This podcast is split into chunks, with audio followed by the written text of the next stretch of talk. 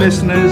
Welcome once again to the Thinking Drinkers podcast, where Tom and I pick two delicious drinks each week and give you a riveting and often rather eccentric reason to enjoy them. And as ever, I'm joined by Tom. He sat on a Zoom call opposite me. How are you doing, Tom? You're looking very Oh, ah, sexy. I'm doing really well. I was thinking riveting and often ridiculous. Ridicu- oh, yeah, might be, might be, might be because we're really picking some spurious reasons to drink. Um, oh, you don't need them if you're listening to this. You want to drink. You just like to have an excuse, don't you, to to share something over a dinner party? And uh, I've been doing exactly that this week, Ben. I've been. What, you been to a dinner party? I, I've been to a dinner party, yeah, where we did enjoy a drink. And uh, I don't know what you've been drinking this week, but in my dinner party, I took a bottle of cognac Oh, for the after dinner uh, drinks. I fell asleep in the dinner party. It was that riveting, really? and, uh, um, and I fell asleep about eleven thirty.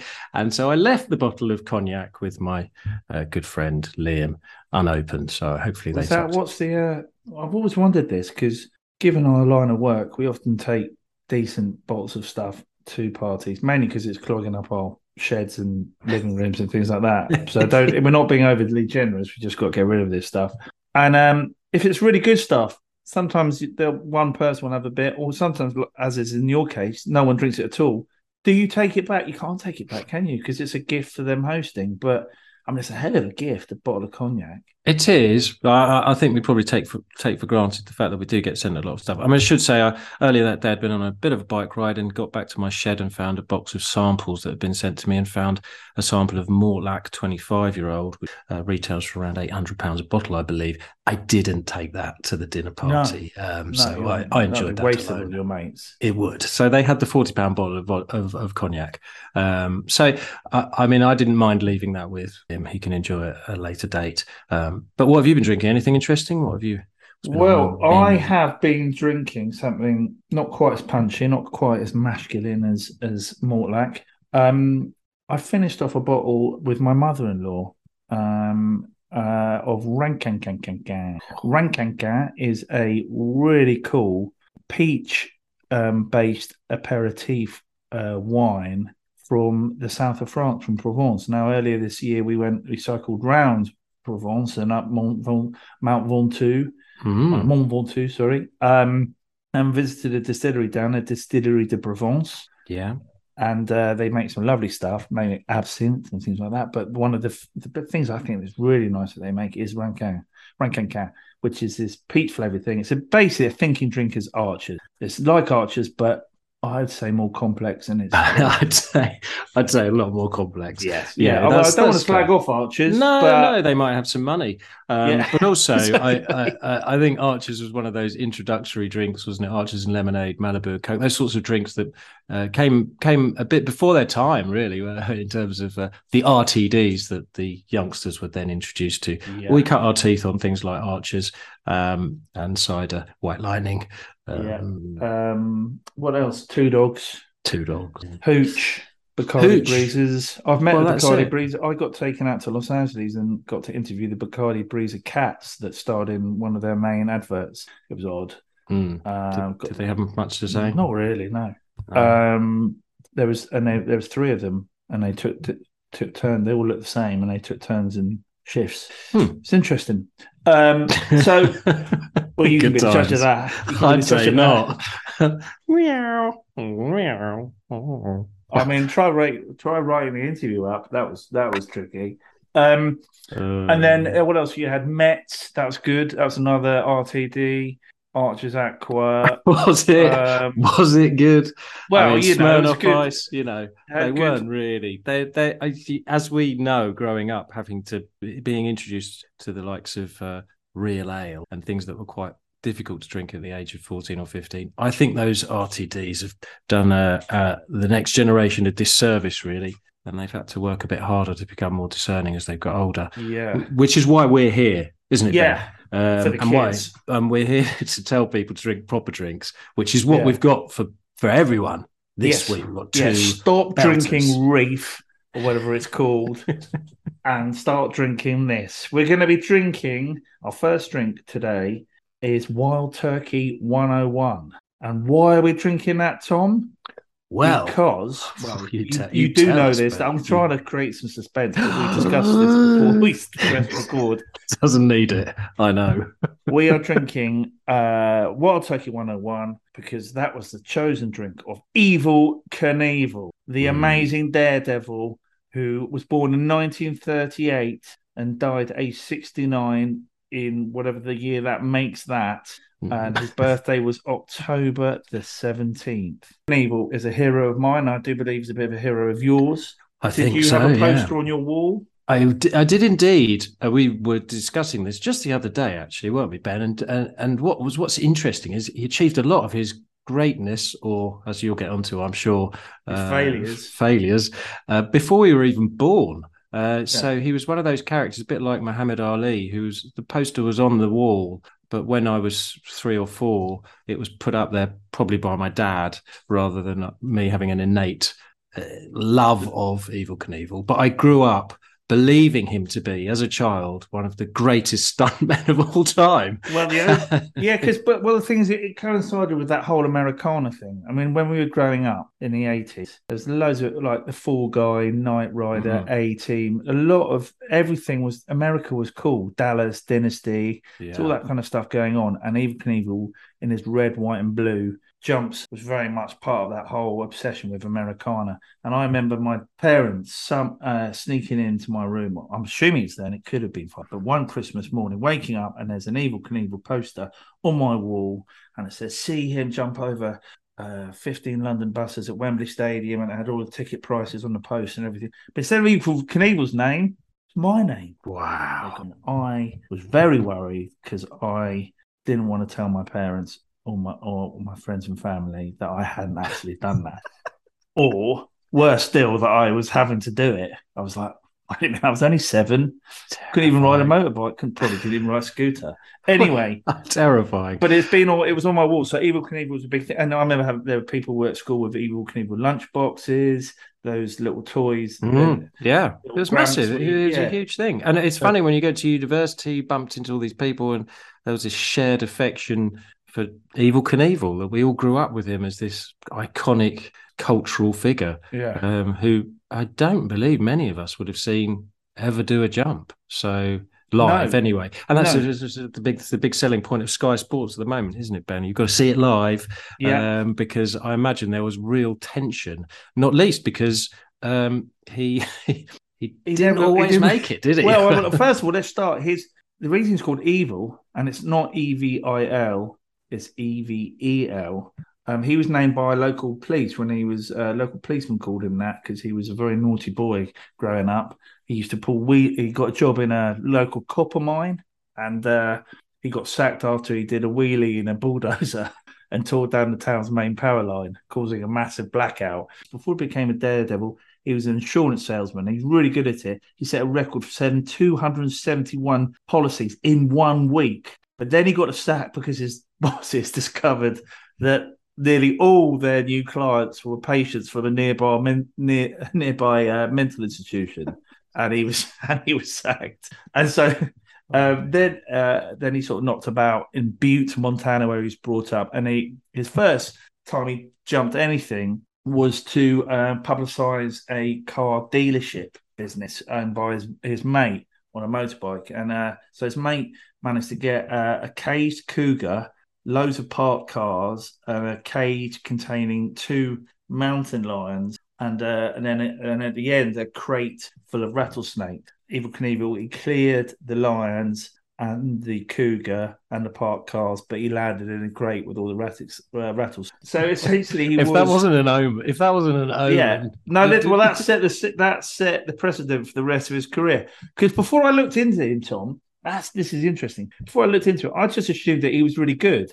yeah, but they all grew up thinking he was like this legendary No, stuntman who achieved, but he's he should be he was just marked in history for stupidity. Really, I mean, he's heroic failure. No, no offense, mean- evil, but yeah, No, no, well, um.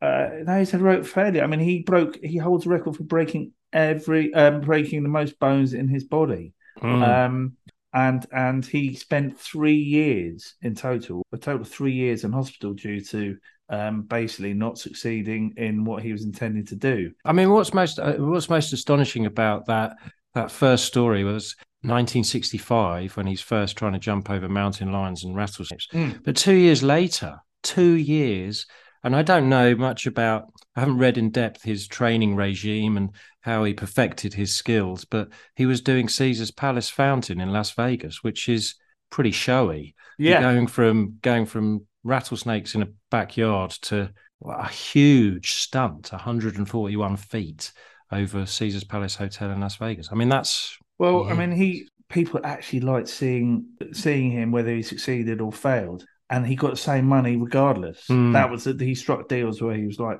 "Look, I'll I'll try, but if I Mm. fail it, I'm still going to get the money." And in '68, uh, yeah, when he did that season, he he misjudged his landing uh, in Las in Las Vegas. He fractured his skull, his hip, his pelvis, and his ribs, and he was in a coma for a month. Uh, and then, and when he woke up, he just carried on doing doing it. And I mean, the list goes on. I mean, and you can see a lot of these on YouTube, and they are massively underwhelming when you watch them. The big Yeah, one this was Wembley one- Stadium. This one that we always remember. And if well, you look at funny, it on YouTube, it? Yeah, I mean, I always remember, but it's 1975. I wasn't even born, so I still at least had the uh, the sense of drama. And wasn't it dramatic? well, it was. I mean, not least if you look at the bikies on it, looks like something a Deliveroo driver would Mm. drive around. It's it's not very powerful. No. and he he got paid a million dollars for it, which back then Tom was worth a I mean a hell of a lot. bit money. more, bit more than today. Um, there's ninety thousand people in Wembley. Every I mean, virtually the whole world tuned in. Uh, and he, if you watch it, it's pretty bad. He lands it and smashes, and again breaks his pelvis. And he's and Eddie said, anyone can jump a motorcycle. The trouble begins when you try to land it. other things he sort of famously said after that was that I came in walking, I went out walking because he was he refused to be stretchered out of Wembley. He actually Yeah. walked out with a broken pelvis and broken hand, uh, the shambles of a man who was about to uh, really not do it ever again.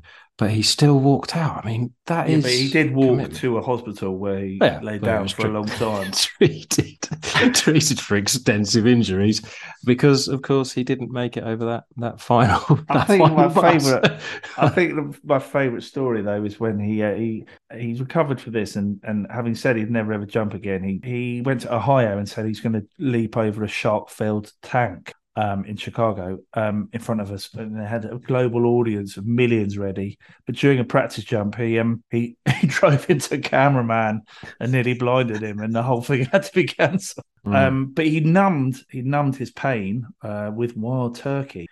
In fact, he took a little Mm. shot of wild turkey prior to every jump. Um, and he kept it in. He had this hollowed out walking cane, I imagine, which he needed because he was he could barely walk. Um, and he kept the, the wild turkey in his hollowed out walking cane, and he mixed it with beer and tomato juice to create uh, his favorite drink, which I think he created himself, called a Montana Mary. He's from Montana. So that's beer, wild turkey, and tomato juice, which sounds more dangerous than jumps, Yeah. I suppose. Not Um, pal- not particularly palatable that one, is it? I have to say. No, Uh, no. The wild turkey bit's good, and the beer bit's good, and even the tomato bit's good, but maybe Not, not altogether. No. No, no. Uh, I love wild turkey.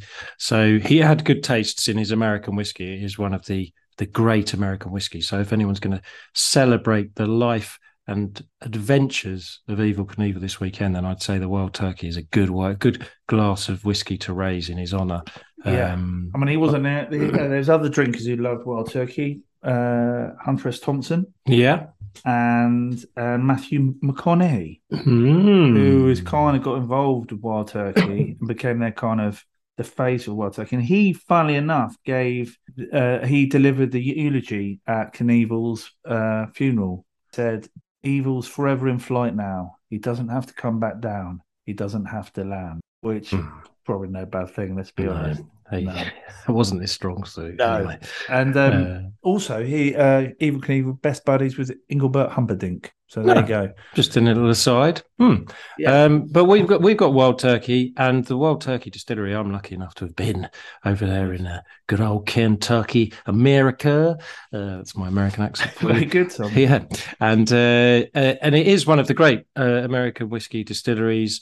I like a, a lot of the the long standing uh, distilleries from from that part of the world. They they can trace their roots back to the 1800s when a lot of Europeans traveled over to America and started finding various crops, particularly uh, uh, in the north east coast lands, the rye grains, which they turn into rye whiskey, and then as they moved down to the Kentucky state, they found corn, so they started making bourbon. So Wild Turkey is a famous uh, American bourbon.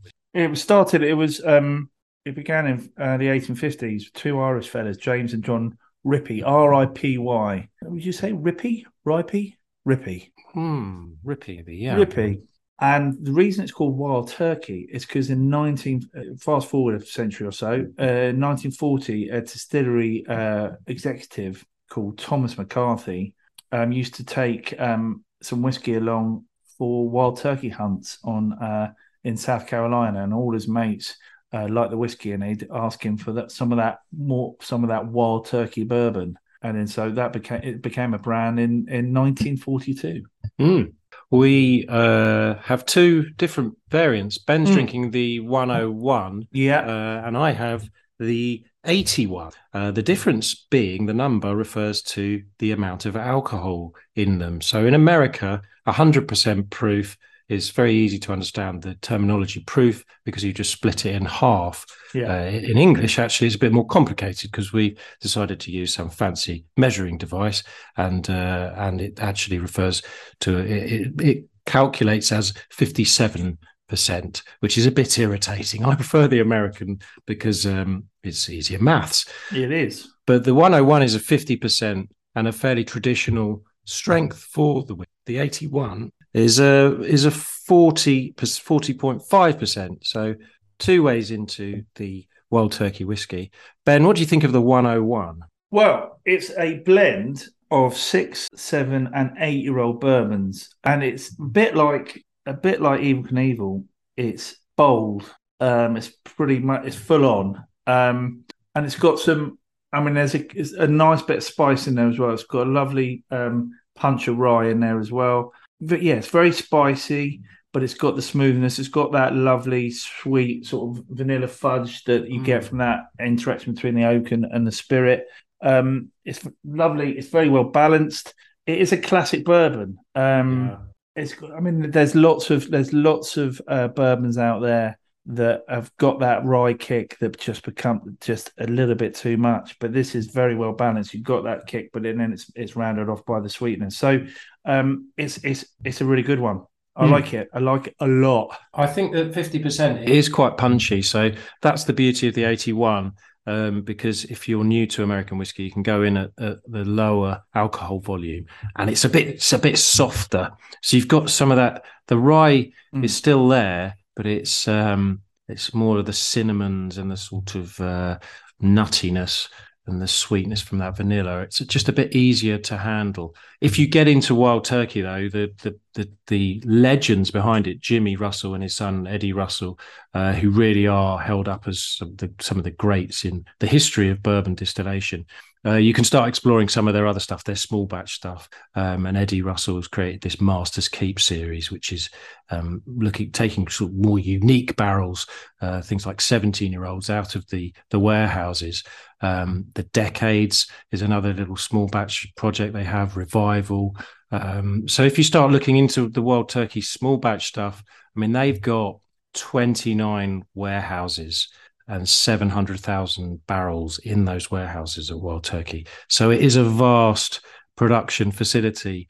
Um, uh, but because of that, they can take barrels from all over the place and really identify some unique and interesting stuff. So it's a great distillery um, and one that we're quite familiar with, but also has that more contemporary history, doesn't it, Ben, with people like Evel Knievel? Yes. I mean, we had the um, Long Branch quite recently, and I thought that was really nice gear. And so, is, that, is, that, is, that, is that the one that McConaughey is? He's the one. He's the sort of yes. creative director of. Was that Long yeah, Branch? him and Eddie Eddie Russell, the master distiller, mm. got together, and um, and I think because because McConaughey is from Texas stock, I believe. Yeah, because hmm. uh, he was thinking he's running for proud Texan. He is. I yeah, he, he was contemplating running for governor, wasn't he? Yeah. Um, but it's it's uh look that they've they aged it in um Kentucky white oak and Texan uh, wood as well. Mesquite, mesquite, Mm, mesquite. Yeah. mesquite. Uh, so that's that is worth checking out as well.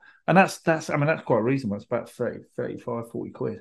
So wild turkey is they've got a lot of good variants, and they do a straight rye as well if you like a bit more pepper. yeah. Yeah. Um, so yes, a, could go all over the good-. Yeah, I should say the the person who took me to the Wild Turkey Distillery is a, a chap called Nadal, who was at the time working for Woodford Reserve, and I was there with Woodford Reserve and visiting their distillery, and he said, "Do you want to go and see another distillery?" And he took me over to Wild Turkey, and I, I couldn't believe it. It's like, well, you guys have paid for me to come and see Woodford, but he pointed out that in in that old Kentucky way. They're really happy to invite everyone into their own houses and uh, and let you taste all the different drinks out there. So it's a really nice vibe. I, I'm a big fan of Kentucky um, and America. I love you. Well, I, I loved you. Going for a bit of a tricky patch at the moment.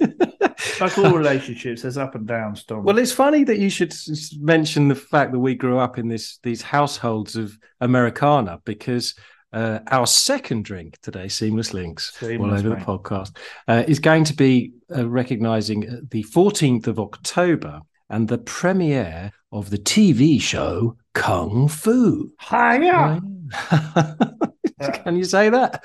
Oh, yeah. Yeah, and Miss Piggy said it in the Muppets. You can say yeah. it. Yeah, No, that's true. If a talking pig can say it, then I mean, who are we to argue?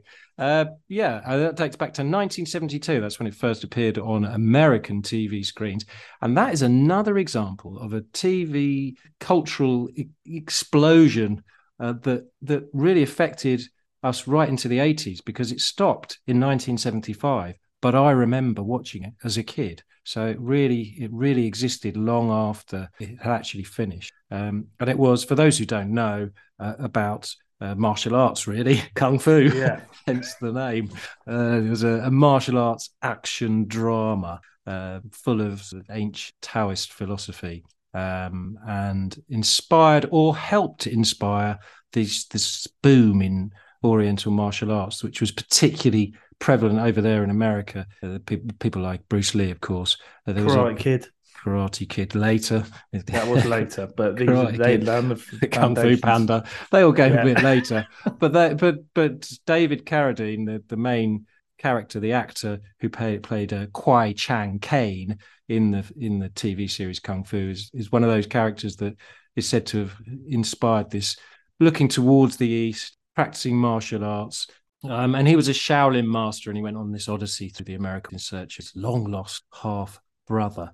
Uh, and yeah, it was full of lots of uh, these sort of Taoist maxims that we might have repeated in the playground at, at a young age. Well, I remember a kid in my playground who used to.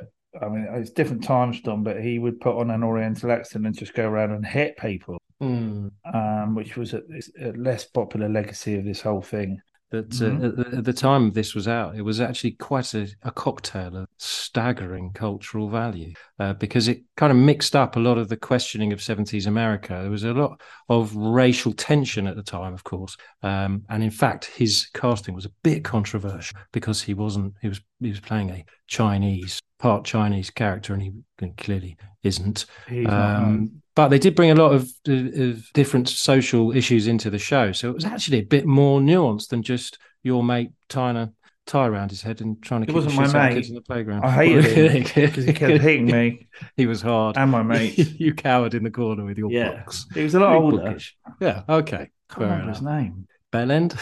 Belen. If you're out there, What? you've done a lot of damage. Yeah. But it was it was an interesting show that we just tend to think of as a kung fu thing. But they did actually do the kung fu in there as well. David Chow, who's the martial arts director of the show, uh, he explained that a, the ABC, the network that ran it, uh, absolutely bans any more than three hits on a person, all kicks below the belt, more than two areas of bleeding on a single person, and any pouring of blood. But dripping with blood was okay. So they actually really did do the kung fu fighting. And Carradine, he was a dancer before he started, but he trained hard in kung fu, Wow. and then um, they actually did it. So he became he didn't he didn't need a stuntman. Uh, so so if you watch it back now, they're really kicking the crap out of it. Um, and it introduced us to some stars. Jodie Foster was on it. Um, Harrison Ford.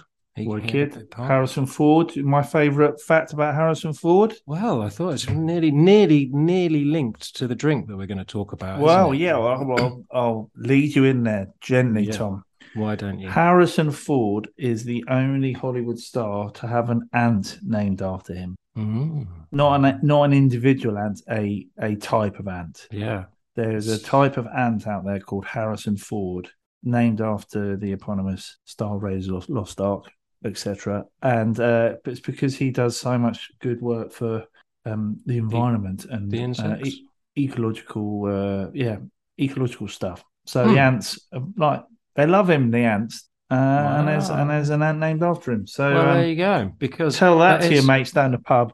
I think everyone will, and they'll be pleased to learn that uh, Carradine's character Caine is schooled by an old blind master called Master Po, who refers to his apprentice as Grasshopper. Oh yeah. Mm, Be careful here, Tom. You're you're you're verging into accents, accents, which we know are unacceptable. which I don't know. I don't know these days what you can. no, but that do. was how But he said it. He, he called yeah, him grasshopper, Yeah, uh, which is like an ant. So that makes this a seamlessly. yeah, it's fine. So this You're week, fine.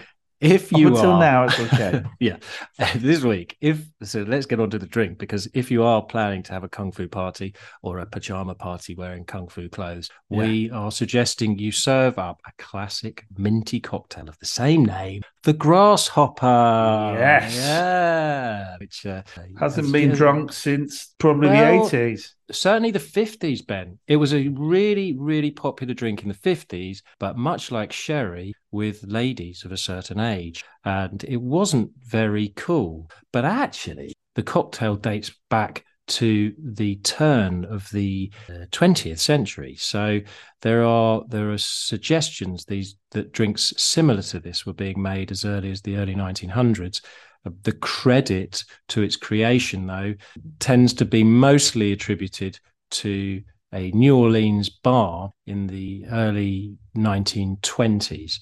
Um, and it's called Tujague's. Uh, it's actually one of the oldest restaurants. I've got, two ja- I've got two Jags, mate. Uh, well, that's what John Prescott was called, wasn't it? Two Jags. was he two Jags? Because he had And two Jags. He had two Jaguars, and then when he punched that bloke, he was called Two Jabs. Oh, yeah. So Very good. Yeah, Well, I, I'm pronouncing it two Jags. maybe he was Um, doing kung fu. Who yeah. knows? it's all just It's all it's all coming together. together.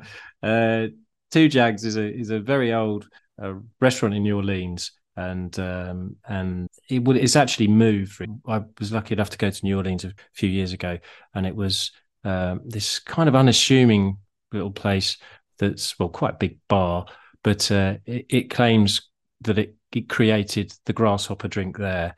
Uh, and they've subsequently moved, which is I always think is a bit of a shame because it's not exactly the second oldest restaurant in New Orleans if it's No. gone to a new site. It's like Trigger's Um, broom, isn't it? Yeah, exactly. yeah, it's a, sh- so it's a bit of a shame, but they've moved to uh, the place that was previously the restaurant Bubba Gump Shrimp Company. So uh, if you know New Orleans, that's where it is now. Uh, I think it's a shame that Bubba Gump Shrimp Company had to go to house them, but they did create the grasshopper, and it was invented by a, a chap called Philippe Guichet in a cocktail competition during Prohibition. Naughty. Ah, yeah. But uh, and he won second prize for the drink, so it wasn't the best drink in that particular competition. But as as I say, with a lot of cocktail history, we don't know that for sure. There's a lot of cocktail conjecture uh, when you get into the history of cocktails. Ben, it you tends can to get be bogged down in a hell of a lot of boring conversation. you can, and we're not going to uh, do that here. But if you do want to make yourself a cocktail of this nature this weekend, the grasshopper is 25 milliliters of crème de menthe. Crème de menthe, Crème de menthe. It's a mint liqueur, essentially, isn't it? It is, yeah. Giffard make a nice one, uh, created in the Loire Valley where I was holidaying this summer Get with my you. family. I know. Uh, in 1885, Emile Giffard uh, was playing around with mint, and because it was helpful with digestion as Mm. well as improving the smell of your breath, and he started to put Which, being drinks. French, onions, garlic. very, horse. very. what were you saying about my grasshopper pronunciation earlier, Ben? Let's steer clear of, of that as well. So you'll find the creme de menthe in the stinger as well, which we talked about last week. So it's creme de menthe. Um, not for everyone, but works brilliantly in this drink. You also need 25 mil of creme de cacao, another mm. Giffard creation, and you'll find those anywhere. So get those two. And then 25 mil of single cream. Uh, now you can use ice cream if you like, to make this more of a party drink. And actually, yeah. some bars in America do. And if you're having a pajama party, um, then yeah, why not? Why not have some ice cream? Uh, and he can blend it all yeah, up. Yeah, I mean, you could have mint chopped chip ice cream. Yeah, you? exactly. You could really mix up the ice creams. Uh, you shake that all in a, in a, in a cocktail shaker with ice, and then strain it. Uh, I like glass. the sound of it. It's good. It's different. Yeah, I, th- I, I, honestly, it's not a bad drink. I think it got it became it's a, it's a, guilty, it's a guilty it's a dessert drink. It's a guilty pleasure, uh, and it lost its way in the fifties. But actually, when they first created it in the early 1900s, it was a drink that was enjoyed. It was wasn't kind of seen in, in a bad light as it is today. Um, and I think why not? Uh, why I think not? I think what you, what you could do is you can make one, have one, and then ask your partner to make one as well. When they make one, you taste it, and you go, "Oh, I think the grasshopper need to leave the temple." That's something you could yeah, do. you could do that. You could also, it, it, did inspire a joke, didn't it? The grasshopper walks into a bar. The bartender says, Hey, we have a drink named after you. And the surprised grasshopper says, You have a drink named Sean. or Colin or whatever. Or yeah, John, yeah. Uh, just not grasshopper. No, great joke, great joke. I've got an ant joke that uh, my son, older son Remy, told me this morning. Mm. What's the largest ant in the world? Oh, uh, it's more of a riddle this than a joke, isn't it? Yeah, I know the I answer. I, I Can I get it? Can I get it? Is it? Uh, uh, no. Go I'm giving you a clue here. Oh, it's a very good clue. It's an elephant. Elephant. So on that on that uh, highlight, yeah, two drinks, two drinks there. Wild turkey, something s- sort of sipped, neat, uh, quite punchy, and then yeah. a fun party cocktail drink in the grasshopper. I animal think themed. Animal well, yeah, themed. and Americana, and... Um, Americana themed, animal themed, uh, retro drinks. Yeah. I think we've we've this was a brilliant pod. yeah, all, all to enjoy this weekend. So enjoy those this weekend.